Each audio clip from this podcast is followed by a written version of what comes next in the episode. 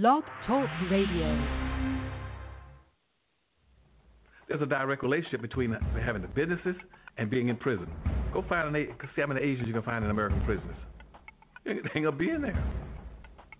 But 51% of your prison will be black because you don't blacks don't have any businesses and industries. There's a direct link. Blacks won't practice group economics. Blacks won't mm-hmm. practice group politics. If you don't practice, you're setting yourselves up. I told that five-story building, you're setting yourself to get wiped out. Understand the nature of race, which is economics. If you if you build the first floor, it's economic. Build your businesses and your industries. Control business and industry, and put that pulls in your money, and hold that money, and, a, and practice group economics with it. Arab and Asian money bounces 12 to 13 times what it leaves. Jewish money bounces 18 times. Black folk got to learn how to practice group economics. Black Americans spend every penny they get outside their own community. Then you take the money and the wealth that you get from that first floor and go to the second floor. The second floor is politics. You then take that money on the first floor and you control your politics. Black folk must quit allowing people to tell them to go out and vote. Vote for what? Nobody's going to do anything for black folk in politics. Politics is controlled by money, major corporations who got the money. That's what controls politics. If you have no money, you have no say so, you have no benefits coming. So you take your money and you control and you take your money on the first floor, you buy every politician on the second floor. And any politician you can't buy, you rent or lease them to get what you need. Then once you get the second floor under control with the politician with your money, then you go to the third floor. The third floor is then is the police department and the court system. You take your money from the first floor and your politics on the second floor, and you control the court system and the police departments. Then the fourth floor, is the fourth floor that is media. You then take the money that you generate off the first floor from business and industries, and you go after radio stations, TV stations, newspapers, and cable systems, so that you can now inform and communicate with your own people. Right now, black folk own and control less than 35 thousandths of 1% of the media in the United States. Out of 12,000 radio stations, black folk own about something like about 75, or 80. That's all. You own no cable systems. You don't have a daily newspaper. You have nothing of importance. You don't. You got about one black TV station, and you so you can't communicate with your people. You can't inform your people. You can't do anything. You can have Rush Limbaugh and all the rest of the guys talking about racism all day long and bad mouthing you and O'Reilly. They can talk, call black folk all kind of names all day long. What are you going to do? You can't respond. You can't communicate with your own people because you don't have you don't have an economic base. 51% of all the prisoners in the United States are black people. You know, even though you only make up 12% of the population. That's no accident. It's because you don't control the economics and the politics. And they're going to go after the weakest people they can get their hands on to incarcerate them. That's the black folk. And what are you going to do in response to it when they, when they, when they, when they over incarcerate you? You're going to go out and have a march, a demonstration. We're going to march. March what? Who cares? Marching never changed anything.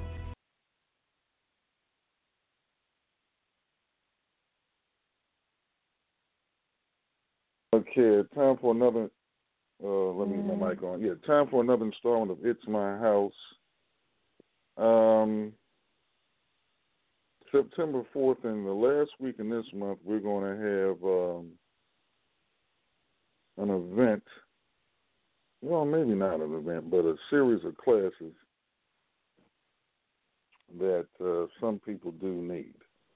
Uh, and we'll, tie it into this podcast. Um, in any event, uh, today's topic Joel Osteen, the politics of helping others.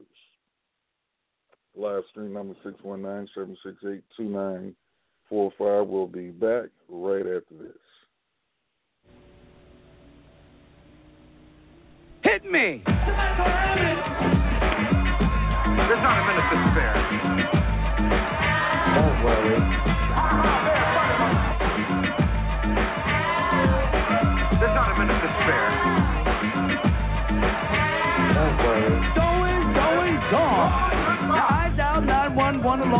Don't you see how late they reacting? They only come and they come when they wanna. Look at the more truck and then bounce this corner. They don't care cause they stay paid anyway. They treat you like an ace they can't be betrayed. I know you stumble with no use people. If your life is on the line, then you're dead today. Late comers with the late comers, such as a body bag in disguise, y'all. I'll bet ya. I call them body snatchers cause they come to fetch you with the North Taxi ambulance that says I text ya. They are the kings cause they swing amputation. Lose your arm arms are like the.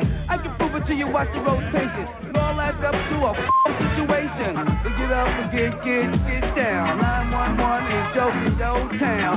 Get up and get, get, get down. Late 911, where's the late crown? Get up and get, get, get down. 911 is joking, yo town. Get up and get, get, get down. Late 911, where's the late crown?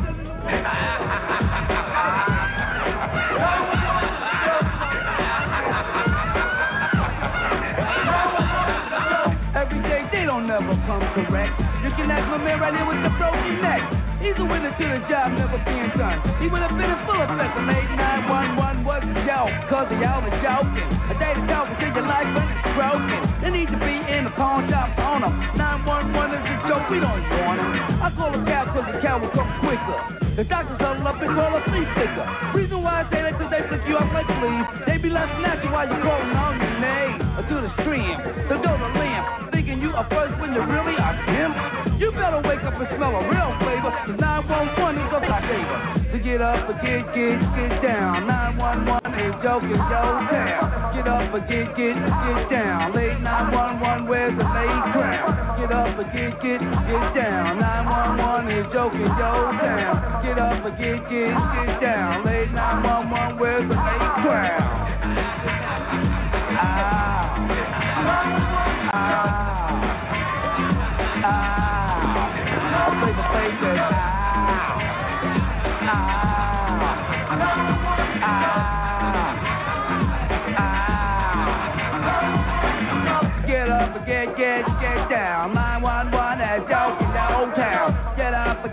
Get down. Late 911 where's the old town. Get up, get down. late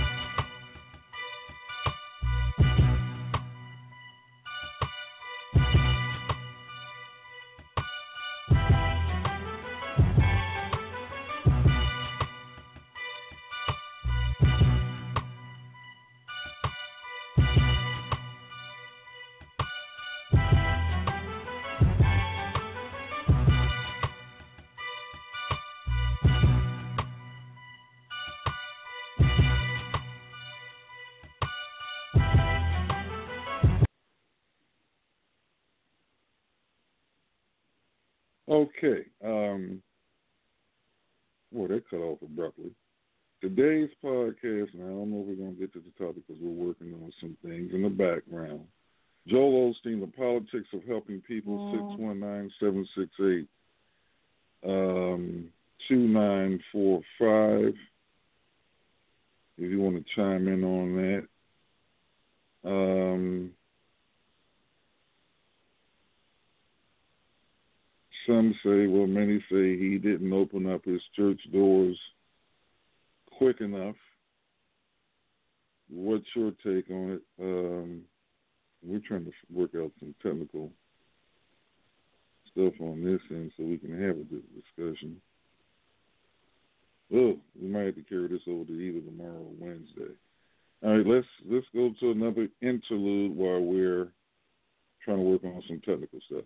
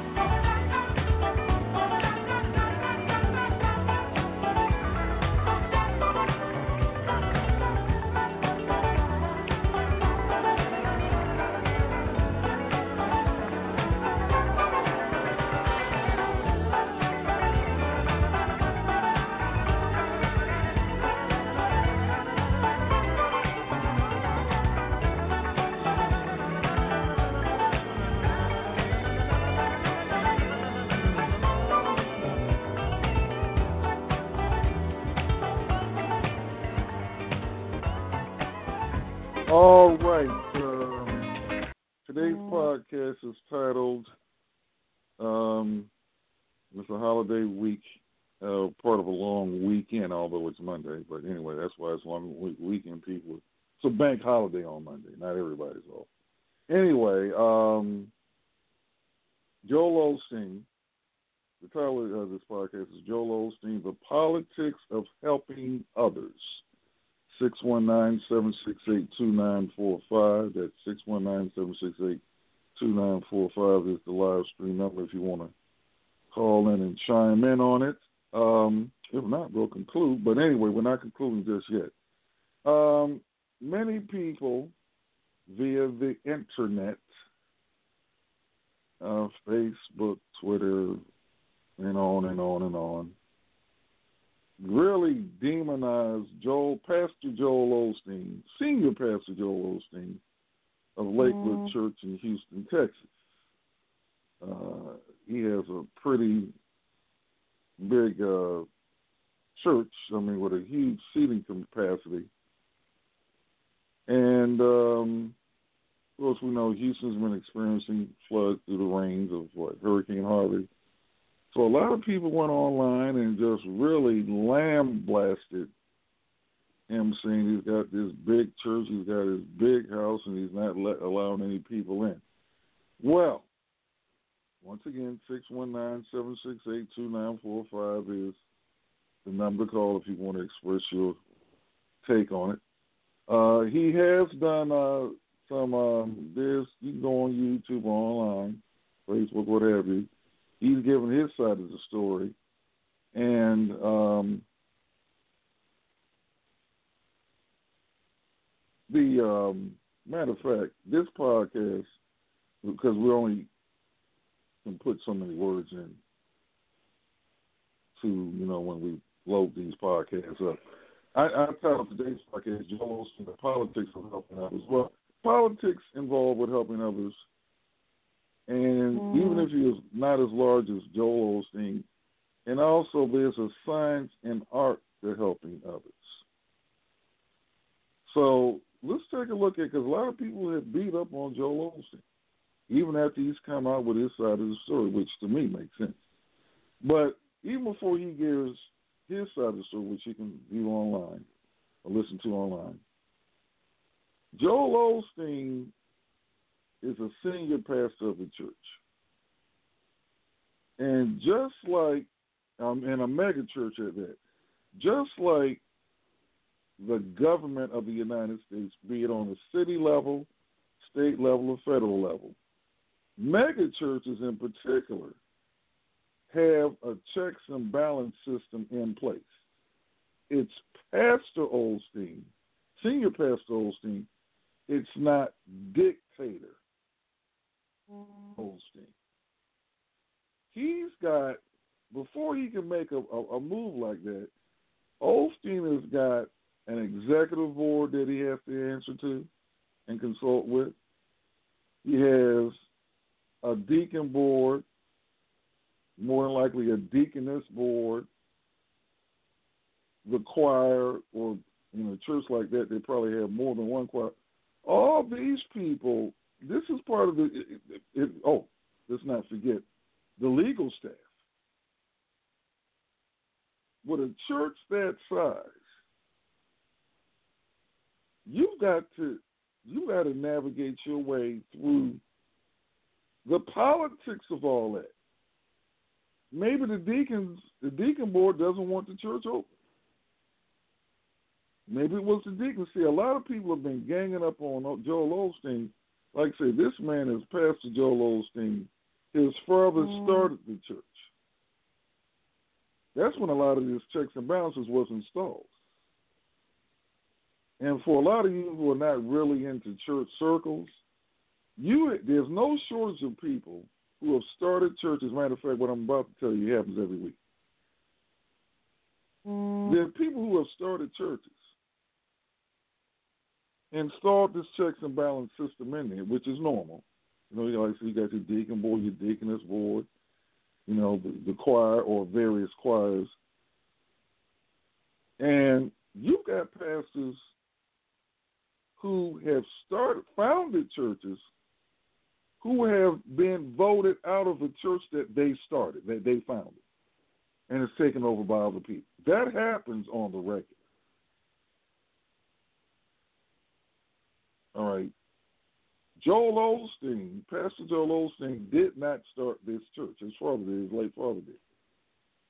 And like I say, the checks and balances and the Constitution, all that was way back. Okay. And if you piss off the deacon board, mm. you know, well, the deacons can say, you know what, well, we're going to move to remove you from the pulpit. It happens a lot. Or, you know what? The deaconess can say, you know what? We don't like what you're doing.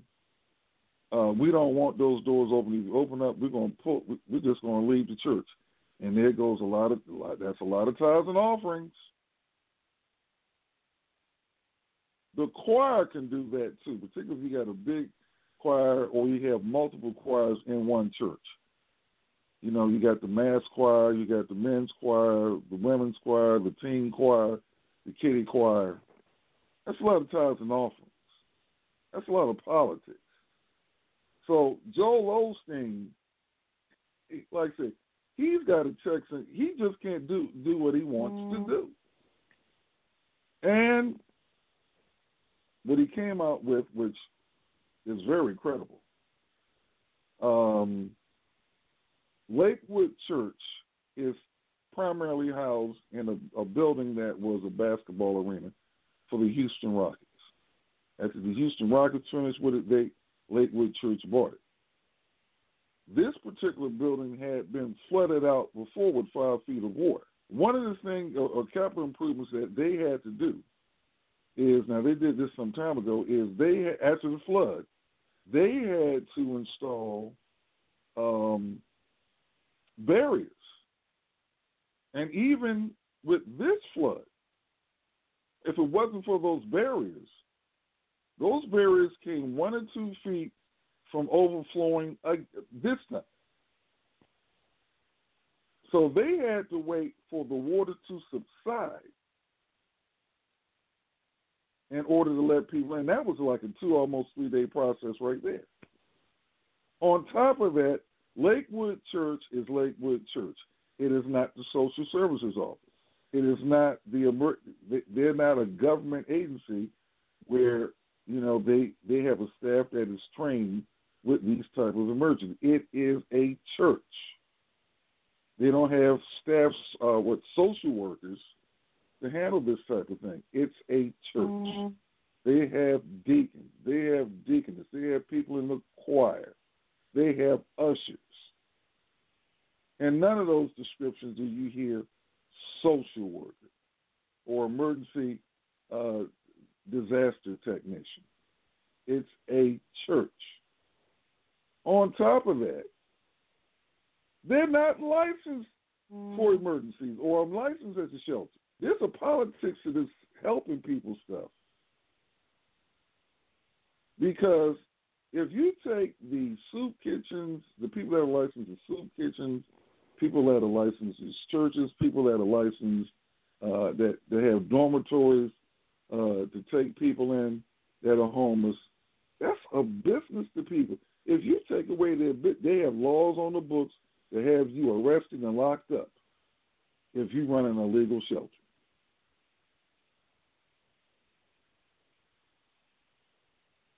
As he stated in one of his, uh, actually a few of his press conferences uh, or news reports, the city contacted him, and they work with the city of Houston all the time anyway. And they had to get the okay from the city. Anyway, a lot of people that were really bad mouthing them, you know, it, it, it, it, there's an art and science, like I say, to helping people. Mm. I, matter of fact, this podcast is a result of somebody I thought I was helping. They were headed to a shelter. They just got kicked out of their. Matter of fact, they got kicked out of their sister's house. The sister had cancer. The sister has since died of breast cancer. Got kicked out of the sister's house, and was they were on their way to a shelter. And I said, "Well, wait, wait, wait a minute," because uh, I knew this person. Look, you don't have to go to the shelter because now I was about to leave out the year. I said, "You can house sit for me. Just pay the utility bill. You don't have to pay me a penny's worth of rent." So here I was, thought I was helping somebody. So when I told them, all right, now they need to leave, they tried to take the house, house jack. Well, the next time I see somebody headed to a shelter, I'll drive them there, but they won't go on any type of property that I have. Which leads me to the uh, we opened up our school at the, the last week in this month, Jake Rector Energy Academy. One of the first class, these first class we're going to be teaching is on how to build a house without mm. bank financing. Now, and a lot of people that are in this flood in Texas and future floods or whatever disasters, and you lose the roof over your head, maybe you got kicked out like the house jacking in my case. My part, because I'm not going to let nobody, I'm, I'm done with house sitters. I'm, you know, if you if you on a street corner suffering, you, hey, here's a quarter or a dollar. But my part is that's what one of the primary reasons why we're opening up this school. Because I think people should know we call it housing literacy. Most people are housing illiterate. Mm-hmm. Most people do not know how to handle uh, a situation like in, in Texas. Emergency preparedness is essentially not taught as a mandatory course in grades 1 through 12. Not taught. Now, there are people that have been trained in this it's been passed down from one generation to a generation in a particular household. Some people have, have you know, as a hobby, learn how to, you know, do emergency uh, preparedness based on whatever particular disaster. For instance, in Houston, New Orleans, you know, are you prepared for if a hurricane comes and floods comes along? You know, one basic skill is swimming. Do you know how to swim?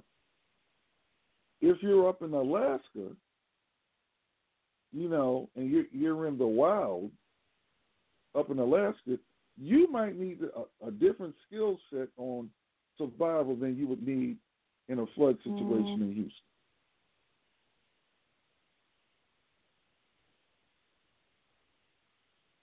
So, um, one of the basic, this is since, you know, because some people might say I'm cold for not helping a person who's headed to the shelter. No, but I, I won't help you if you're headed to the shelter, other than to give you a ride to the shelter. But what I will do is this. Like I said, we're offering, we're going to start off offering complimentary classes in literacy. I call it Literacy 101, which includes how to buy your own house. I'm excuse me, not buy, but how to build your own house without bank financing.